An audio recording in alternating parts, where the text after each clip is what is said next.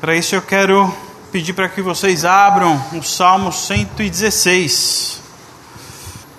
Salmo 116. Salmo 116. Acharam? Diz assim a palavra do Senhor. Eu amo o Eterno, porque ele me ouviu. Ouviu quando eu supliquei por misericórdia. Ele ouviu atentamente, enquanto eu apresentava a minha causa a ele. A morte me encarou, o além segurou-me pelos calcanhares. Com água até o pescoço, eu não sabia que caminho tomar. Então pedi socorro ao Eterno. Por favor, Eterno, gritei, salva a minha vida. Ó Eterno gracioso, Ele faz tudo certo. Nosso Deus é muito misericordioso.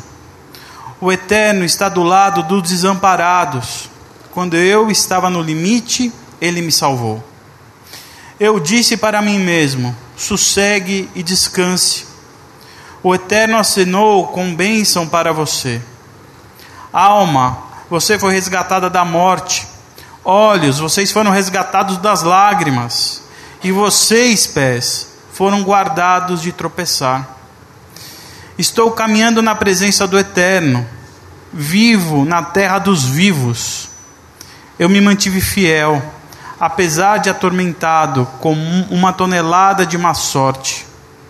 Mesmo quando desisti da raça humana, dizendo: são todos mentirosos e trapaceiros.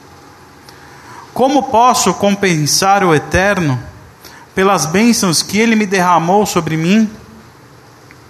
Erguerei bem alto a taça da salvação, um brinde ao Eterno. Orarei no nome do Eterno, e eu cumprirei o que prometi a ele, e farei isso junto com o seu povo. Quando eles chegarem perto aos portões da morte, o Eterno saudará os que amam. O Eterno Eis aqui teu, teu servo, teu servo fiel. Liberte-me para teu serviço. Estou pronto a oferecer o sacrifício de ações de graças e orar no nome do Eterno. Cumprirei o que prometi ao Eterno e o farei na companhia do seu povo, no lugar da adoração, na casa do Eterno, em Jerusalém, a cidade do Eterno. Aleluia. Vamos orar? Deus, Pai, muito obrigado por tudo que o Senhor tem feito. Nós somos gratos a Ti por tudo que o Senhor vai fazer. Nós somos gratos por tamanha bondade, tamanha graça, tamanha misericórdia que o Senhor teve conosco. Que nessa noite o Senhor alcance os nossos corações. Que nessa noite o Seu Santo Espírito venha falar conosco que nessa noite barreiras, fortalezas possam ser quebradas, aquilo que impede a comunhão com Seu Santo Espírito, nós possamos ser inteiramente ligados a Ti, através das Suas palavras, ministrados pelo Teu Santo Espírito. Em nome de Jesus que pedimos nessa noite. Amém. Bem, quinta-feira foi o dia de ação de graças o Thanksgiving, né? Dia de ação de graças, uma data que nós não comemoramos aqui, mas ela está no nosso calendário oficial. Ela só não é um feriado, como em outros países.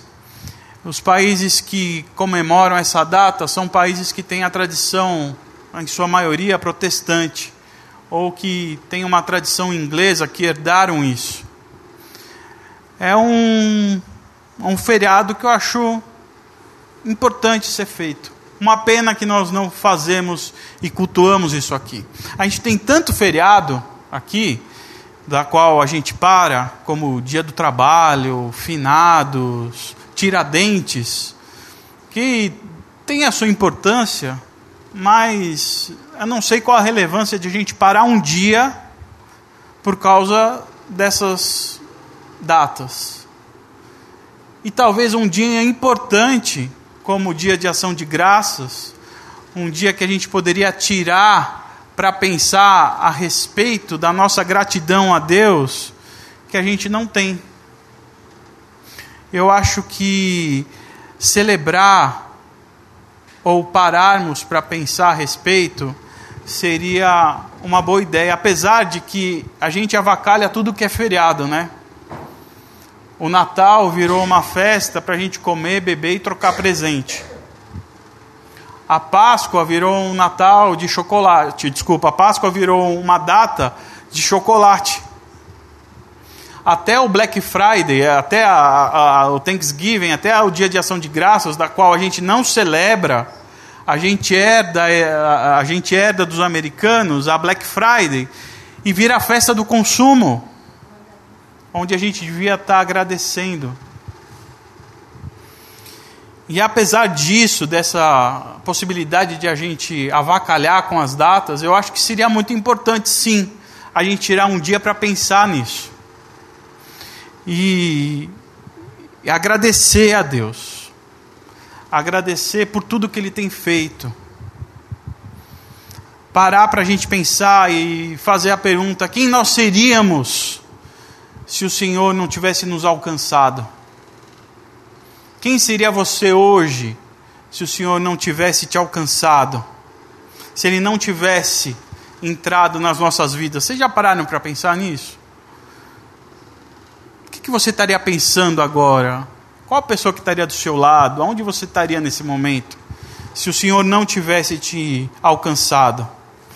É por isso que eu acho que a gente tem muitos motivos para agradecer. E aí você pode falar assim para mim: pô, mas eu agradeço a Deus todo dia. Todo dia é dia de agradecer a Deus. Eu posso até concordar com você, mas aí me faz lembrar uma história de um casal que procurou o pastor para discutir a relação. Eles estavam balançados no casamento e resolveram marcar um horário lá com o pastor para conversar. E lá começaram lá a ajustar os seus problemas. Um falando do outro, um se queixando com o outro. Até que a esposa, num determinado momento, fala assim: Ah, ele é muito insensível, pastor. Ele não me entende, ele não me escuta. E muitas vezes, ou a maioria das vezes, ou o tempo todo, ele não para para dizer eu te amo. Eu não escuto ele me dizer essas coisas. E o cara ficou incomodado com isso, irritado e virou assim. E falou para ela: Quando eu me casei, eu disse para você que eu te amo. E quando eu mudar de ideia, você vai ser a primeira a saber. pelo pensamento lógico, racional, cartesiano, o cara tem razão. Mas vamos combinar? Não é bom a gente ouvir eu te amo? Não é bom a gente receber um elogio? Pô, a pessoa se preocupou e falou eu te amo. Não aquele eu te amo automático, que cai na vala comum e nem aquele eu te amo pela, pela obrigação de dizer eu te amo. Às vezes o nosso dia a dia é corrido, às vezes a gente tem muitas tarefas e passa desapercebido. Ou acontece como o bom dia, boa noite, né? Que você quer matar a pessoa, mas você acaba dizendo bom dia, boa noite. Na verdade, você quer matar ela, mas você fala porque é uma convenção, não é nem educação dar bom dia e boa noite, desejar bom dia e boa noite. É uma pura convenção desejar bom dia e boa noite. Mas é bom a gente falar eu te amo, é bom a gente agradecer. A dia, o dia de ação de graças é esse momento que as pessoas param para dizer obrigado, Senhor. Obrigado por tudo que o Senhor tem feito. Eu queria fazer um pouco disso essa noite agradecer a Deus pelo que Ele tem feito, pelo que Ele tem sido por nós, o como Ele tem nos agraciado, o quanto Ele tem, o quanto Ele tem nos tocado. Que seja uma noite para a gente agradecer, a gente dizer: Eu te amo, Senhor. É um pouco do que o salmista fez aqui. O salmista ele parou e teve que escrever um salmo. E o Salmo 116 é um salmo de ação de graça um salmo de agradecimento, um salmo de reconhecimento de quem ele era e do que ele é e do potencial de Deus. A gente não sabe ao certo quem é o autor desse salmo. Uns atribuem a Davi, outros atribuem ao rei Ezequias. Mas independente de quem escreveu isso, os dois tinham muitos, muitos motivos para escreverem o que escreveu. É, o Senhor os livrou da morte. Os dois fletaram com a morte. Os dois chegaram à porta do inferno, como diz o texto. Os dois tiveram dias bons durante a vida e os dois tiveram dias ruins. Um pouco parecido com o que a gente vive, né? A gente vive dias que são bons e a gente se alegra com isso, a gente fica feliz com isso. E a gente vive dias que não são tão bons, que são ruins, onde nós ficamos abatidos. A vida é assim. Esse dualismo entre esses dois momentos e a alternância entre esses dois momentos muitas vezes nos fazem a gente perder o rumo, faz a gente ficar perdidos, como está no versículo 3. Acompanhem comigo o que diz o versículo 3 do salmo que nós lemos. Para quem está na mensagem, eu também estou, começa aqui no A morte me encarou. Esse é o versículo 3. O além segurou-me pelos calcanhares. Com água até o pescoço, eu não sabia que caminho tomar. perdido. Perdido. Você nunca se deparou num momento da sua vida que você falou assim: putz, e agora? Ou só o salmista teve esse momento de falar: e agora? O que, que eu faço? E esse e agora sempre vem acompanhado daquele terrível, daquela terrível frio no estômago, né? Parece que o corpo todo sente. E agora? Chegou o final do mês, acabou o dinheiro e ainda tem uma pilha de conta para pagar. E agora? Perdi o emprego. E agora? Sabe quando o casamento está de mal a pior? Você fala, isso daqui está indo para o vinagre, né? Aí você fala, e agora? Quando os filhos começam a dar problema e a gente começa a perder a mão da coisa, a gente fala, e agora?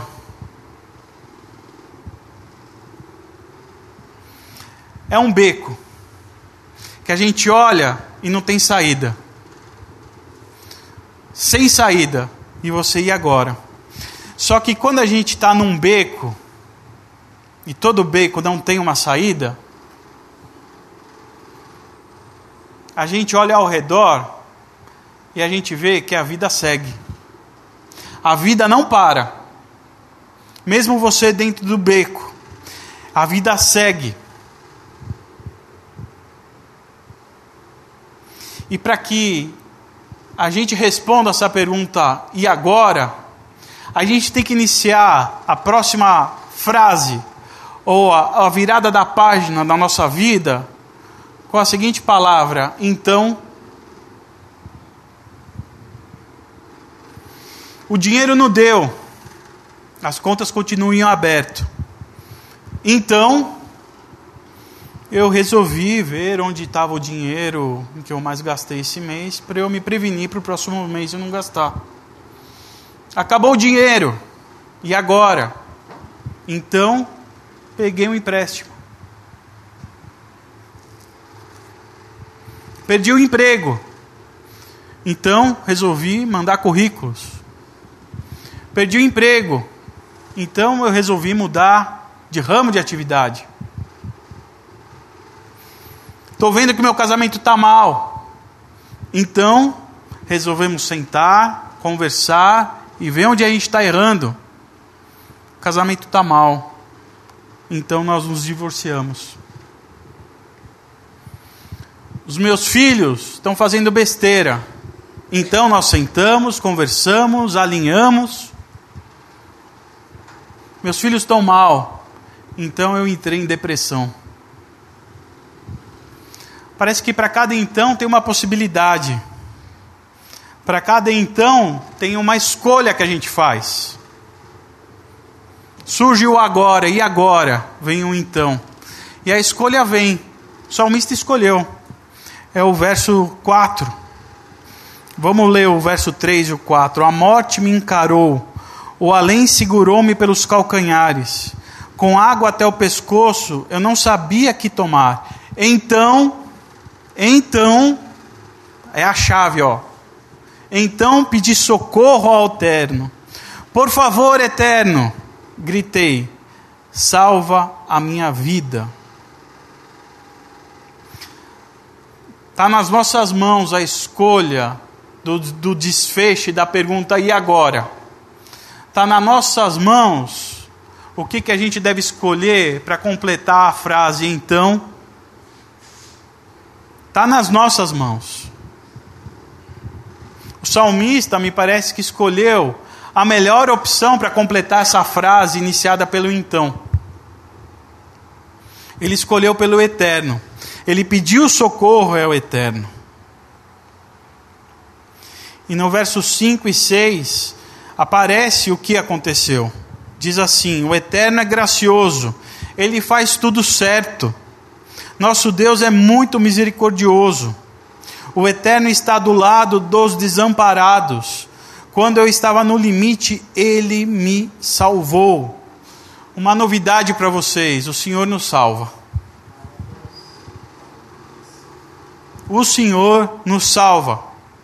Pode ser que não seja da sua maneira, pode ser que não seja da minha maneira, mas o Senhor nos salva. Pode ser que não seja atendendo a sua ou a minha perspectiva, mas o Senhor nos salva. O texto diz que a água estava no pescoço. E talvez muitos de nós estejamos com a água no pescoço.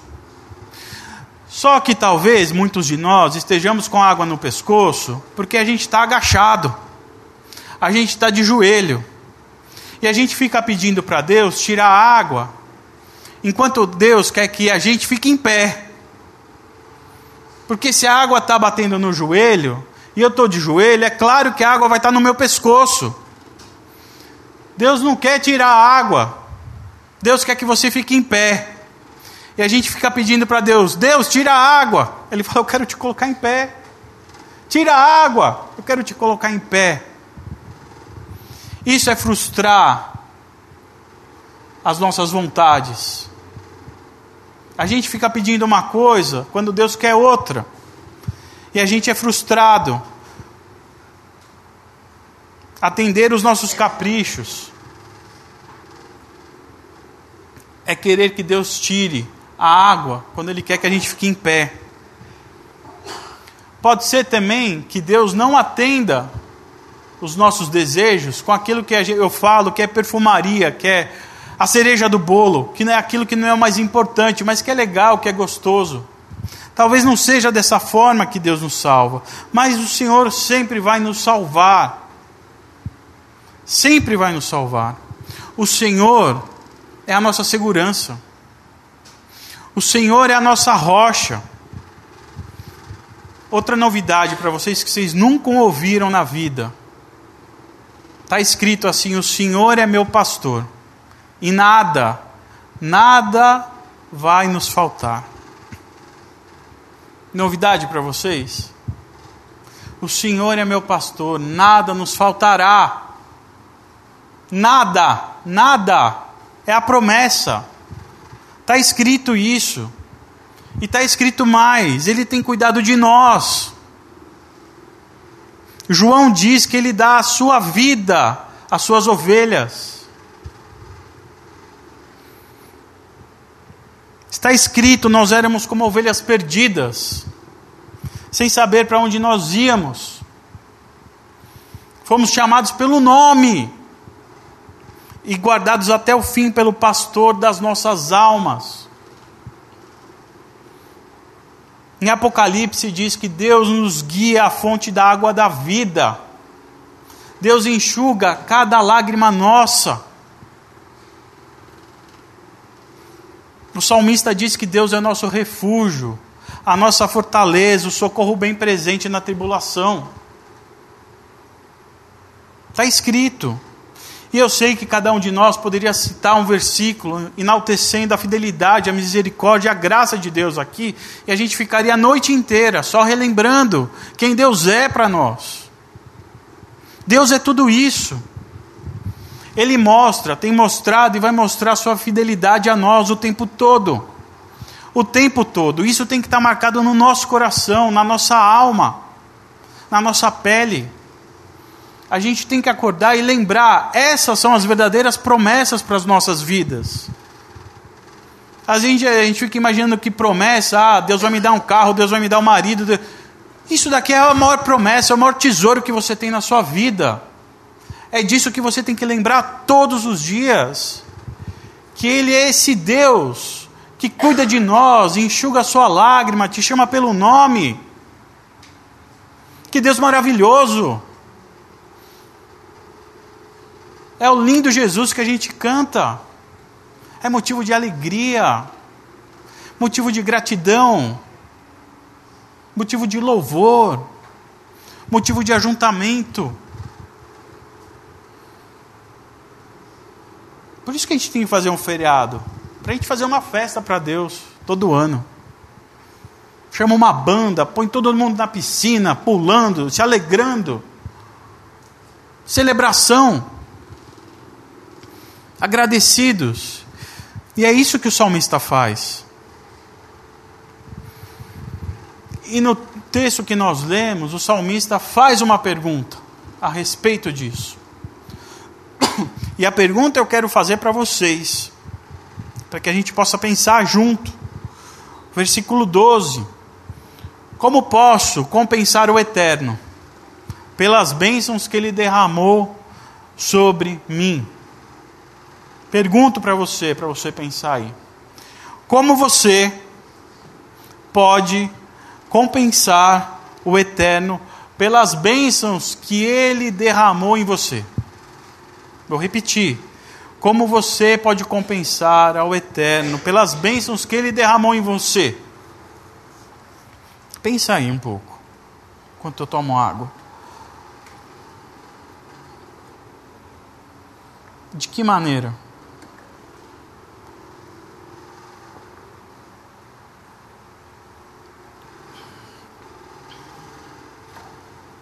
O salmista ele sugere três formas, aponta três formas como a gente pode ser grato. No verso 13, que é a última linha da, da página 815 da mensagem, diz assim: Erguerei bem alto a taça da salvação, um brinde ao eterno. Essa é uma forma que o salmista está sugerindo, ou melhor, que ele fez. Levantou a taça da salvação e ofereceu um brinde ao Senhor. É a gente fazer exatamente isso que ele fez é levantar a taça e agradecer. É a gente fazer uma festa. Ou a gente não tem motivo para celebrar. Sabe aquilo que a gente vê nos filmes? Tem um casamento e aí tá na festa lá, tá todo mundo comendo, bebendo, aí de repente você vê uma pessoa levantando da mesa, pega a taça, pega o talher e tim, tim, tim, tim, bate assim.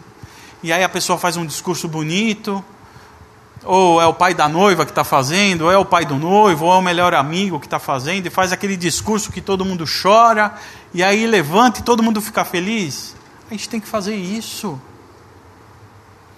E eu sei que cada um de nós aqui temos motivos para compartilhar, motivos de alegria para compartilhar daquilo que o Senhor fez e faz nas nossas vidas.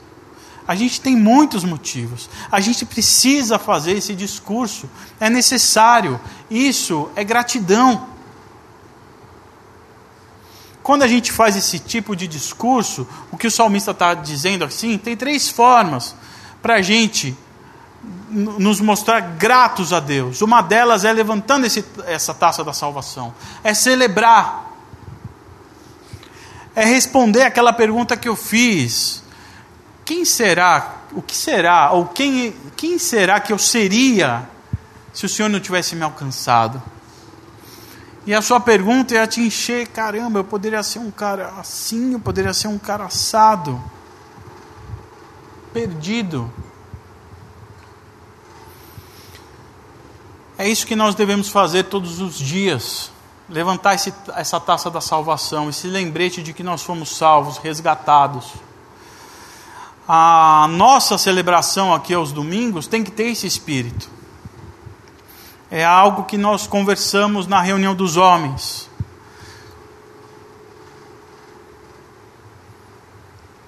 Sobre sermos vibrantes.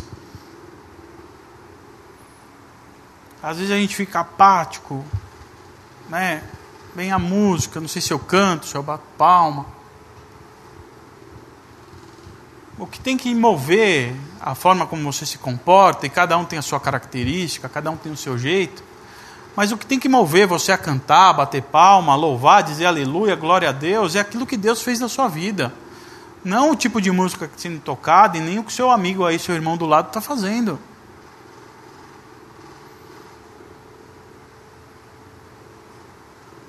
Porque quando você é um torcedor pelo futebol, quando faz gol, você fala gol. Quem é apaixonado pelo futebol sai gritando. É, foi claro isso aí na, na conquista aí do Flamengo aí da Libertadores, o quant, a quantidade de vídeos. Não sei vocês mulheres se acompanharam ou não.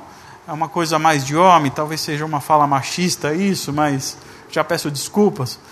Mas é, quem acompanhou a conquista do Flamengo, apareceu a quantidade de vídeos, um monte de vídeo das pessoas comemorando o título, comemorando os gols. Eles estavam levantando a taça, celebrando. A gente tem muito mais motivo do que os torcedores do Flamengo para torcer. E daquela forma vale também, gente. Não é porque a gente está na igreja, vale. A gente tem que fazer. Falta essa vibração um pouco em nós. Tá certo que em muitas igrejas a gente vê muita gritaria isso não tem nada a ver com levantar a taça da salvação, isso tem a ver com histeria. Mas a gente tem que ser vibrante. Sabe por que a gente tem que ser vibrante? Porque a Bíblia fala que quando a gente se reúne, não importa se sejam dois ou três, não importa. Dessa forma, quando a gente se reúne, se são dois ou três, e reunidos no nome dele, sabe quem está presente aqui? Deus se faz presente. Isso é motivo de alegria. Deus se faz presente no nosso meio. Essa nossa reunião aqui, Deus Trino se manifesta. Deus Trino se faz presente entre nós, através de nós, por nós e para nós. Ah, mas Deus não é onipresente? Deus não está em todos os lugares, aí eu vou responder igual o marido lá, cartesiano. Claro que está, né? Mas não é bom? Isso daqui, ó, é impagável, não tem preço.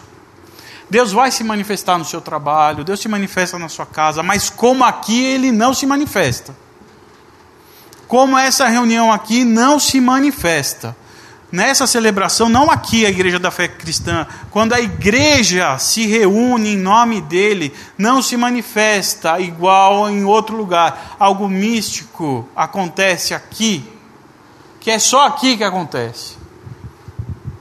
Eu tenho falado isso, eu vou insistir em falar nisso. Não há forma diferente da gente estar juntos, a não ser como igreja. Não tem como. A gente pode mudar o jeito, pode mudar a cadeira, pode mudar o dia, não tem nenhum problema. Desde que a gente se reúna no nome dele, com o mesmo propósito, Deus se manifesta. Isso é celebrar, erguer a taça da salvação. É uma das ideias que o salmista passa para nós.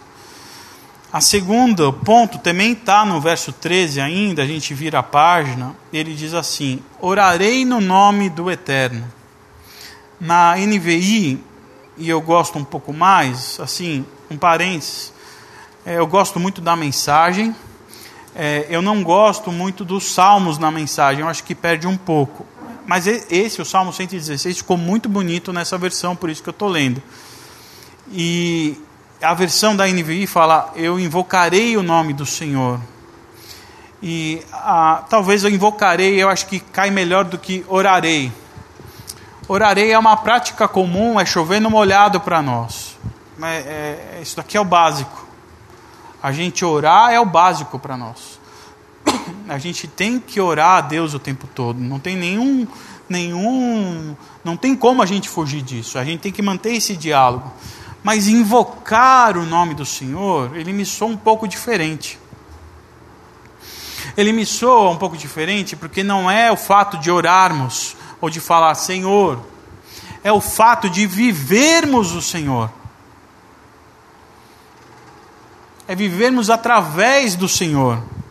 É como Paulo diz lá em Colossenses: ficar vivendo, pensando nas coisas do alto é o, é o tempo todo, enquanto eu estou caminhando, ficar pensando em Deus, invocando o Senhor o tempo todo, nas coisas que eu faço, na maneira como eu faço, no meu modo de agir,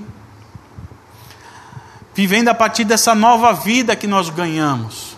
Acontece que a gente tem uma mania de tentar departamentalizar toda a nossa vida.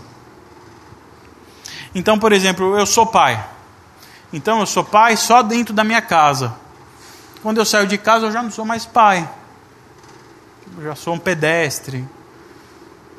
Eu sou um engenheiro. Não, eu sou só engenheiro dentro do meu trabalho. Fora do meu trabalho, eu não sou engenheiro. Eu sou um cristão. Eu só sou cristão aos domingos. A gente não pode pensar assim. Não é assim que funciona. Se você é pai, você é pai em qualquer lugar. Não tem como. Assim como você é um cristão em qualquer lugar, a não ser que você não seja um. Mas é assim que funciona. Do contrário, se você for um, você tem que agir como um cristão em qualquer lugar que você esteja. Em qualquer lugar que você esteja, você tem que ser um cristão. No seu jeito de agir, no seu jeito de pensar, no seu jeito de comer, no seu jeito de beber, no seu jeito de falar, no seu jeito de falar dos outros. Você tem que agir como um cristão. Pedro, ele só foi reconhecido pela maneira que ele falava. Ele falou, e ele é um dos, dos discípulos, dos apóstolos de Jesus. Eu reconheço a maneira como ele fala.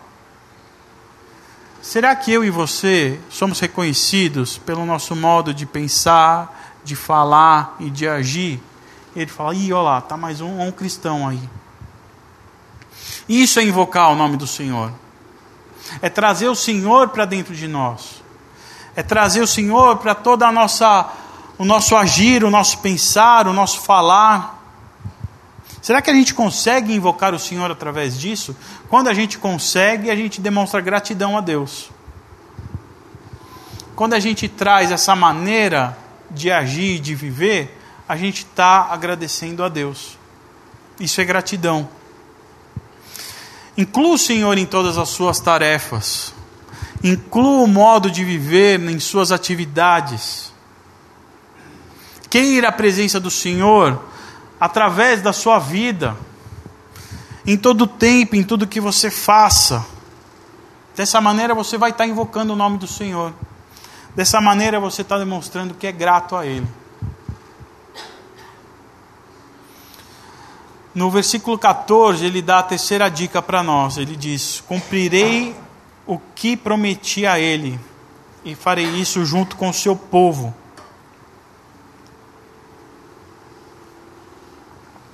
Cumprirei os votos feitos ao Senhor. Cumprir os votos feitos ao Senhor não é uma promessa que você faz, agora eu tenho que fazer. Cumprir os votos ao Senhor é obedecer é obedecer. É o que a Bíblia chama de santidade. Cumprir os votos do Senhor é essa busca por obedecer. É a busca pela santidade. E obedecer não é um cumprimento de regras. Não é uma listagem da qual a gente fala, ah, isso eu posso, isso eu não posso, isso daqui eu posso também. Não, isso daqui eu não posso, traz para cá. Isso não é santidade. Isso é cumprir uma lista de regras. Obedecer é amar. Quando a gente ama, a gente obedece. Quando nós decidimos obedecer, o amor brota. O amor transforma. Mas só transforma através do amor. E o amor só vem através da obediência. Nós temos uma aliança com Deus, e essa aliança é uma aliança de amor, é um pacto de amor. Santidade e obediência se dá por aquilo que já aconteceu entre nós e Deus. Eu, Fábio, eu só volto para casa todo dia junto a Camila, porque o que move a nossa relação é o amor. Eu não volto para casa para ficar ao lado da Camila porque eu estou cumprindo uma regra. Eu volto porque eu amo, porque é lá onde eu quero estar. Não é uma obrigação, é amor. É o amor que sustenta. É o amor que faz eu cuidar. É o amor que faz eu voltar para casa. É o amor que faz eu estar do lado, da gente caminhar junto de muitas vezes eu me privar de algumas coisas. É o amor. Ah, eu quero comprar um negocinho, mas não vai dar. Tem, tem dinheiro da casa, como é que eu vou fazer? Não dá. Puxa, a gente podia sair. Não, não dá para sair. Mas não é com pena, é amor. Vocês não tiram tudo da vida de vocês para dar para os filhos? Sim ou não? Todo mundo aqui daria a vida pelo filho. Sim ou não? Um braço, tudo. É o amor que faz isso. Não são regras. Não é uma listagem. É o amor. E quando Deus fala para a gente: olha, esse não é o melhor caminho a seguir, a gente tem que obedecer que Ele está vendo além do que a gente pode enxergar. Isso é o amor. O amor transforma, a obediência transforma. Santidade não é moralismo. Santidade não é uma lista de obrigações. A partir dessa salvação, maravilhosa graça, é que a gente entende o amor de Deus. Então a gente passa a viver a partir desse amor. E quando a gente vive a partir desse amor, a gente está cumprindo esses votos que o salmista está dizendo. Viver a partir desse amor, da perspectiva desse amor, é cumprir os votos do salmista. O amor transforma. Como Paulo disse lá em Romanos, ele fala: quando a gente se oferece em sacrifício vivo, quando a gente não se amolda aos padrões da época, nós conseguimos experimentar a boa, perfeita e agradável vontade de Deus. Mas a gente só não consegue mais se amoldar à cultura por amor. Porque quando você for fazer isso para cumprir regra, você vai se machucar. Qualquer coisa que você pense. Ah, eu não posso fazer isso. Meu Deus do céu, ele está olhando. Não é isso. Deus, eu vou ficar com o Senhor. Muda a perspectiva. E aí a gente experimenta a perfeita, agradável e boa vontade de Deus.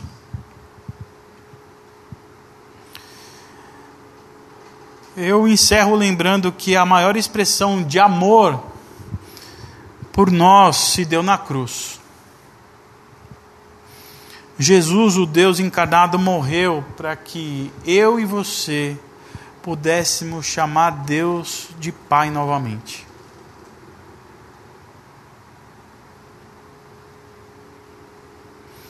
E é por essa filiação, por essa nossa adoção, que temos muito que agradecer a Deus. E por essa razão que os nossos corações têm que estar cheios de gratidão. Por isso que eu insisto que a gente tem que ter o feriado aqui do de ação de graças. Eu vou ser vereador só para instituir esse feriado aqui para nós. Para a gente ter um dia para a gente pensar, agradecer, chorar, dar risada, celebrar juntos.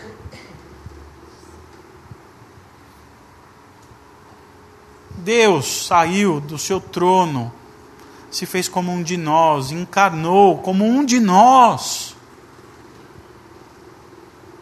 para que eu e você pudéssemos voltar a chamar Deus de Pai. Nós éramos para estar mortos e agora a gente tem um Pai. E é por essa razão que a gente tem que levantar o cálice da salvação. É por essa razão que a gente tem que invocar o Senhor no nosso modo de viver. É por essa razão que a gente tem que cumprir os votos com o Senhor. Porque Ele já fez muito por nós, sem que nós merecêssemos. É dessa forma que a gente consegue demonstrar nossa gratidão, celebrando, invocando e cumprindo os votos. Na nossa celebração, aqui, nosso culto, a gente tem que invocar a Deus. E quando a gente invoca a Deus, o Espírito de Deus age através de nós quando ele age através de nós, cumprir os votos é a coisa mais fácil do mundo e prazerosa do mundo. Fácil e prazerosa do mundo. Porque é o Espírito Santo agindo em nós. Vamos ficar em pé. Vamos orar a esse Deus maravilhoso que fez tanto por nós e agradecer a Ele que você possa ter essa semana aí da, da Black Friday, mas que você lembra dela não por causa do consumo, mas por causa do que Deus fez por nós. Não tem oferta melhor que essa. A oferta do sangue do sacrifício de Jesus. Senhor, nós nós não temos palavras, nós não conseguimos retribuir, não conseguimos ser gratos a Ti, Deus. Não conseguimos pagar, não conseguimos retribuir. Tudo que nós venhamos a fazer vai ser sempre vazio ou mínimo por aquilo que o Senhor fez por nós, Pai. Mas que a gente possa ter essa alegria alegria de celebrar a nossa salvação, Deus.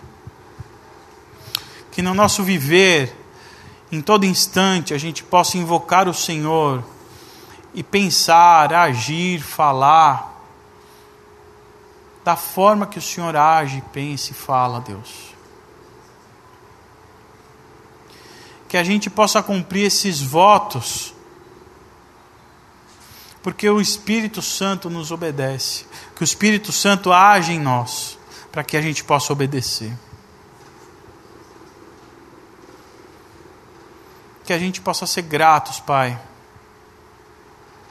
Que a taça possa estar sempre na nossa mão. Que o nosso agir e o nosso falar possa estar sempre alinhados com a fala e com o agir de Jesus. E que a gente obedeça, que a gente possa ser santos, porque a ação do Espírito Santo está sempre em nós, Pai. Muito, muito obrigado, Deus, por tamanho amor. Muito obrigado por Jesus Cristo.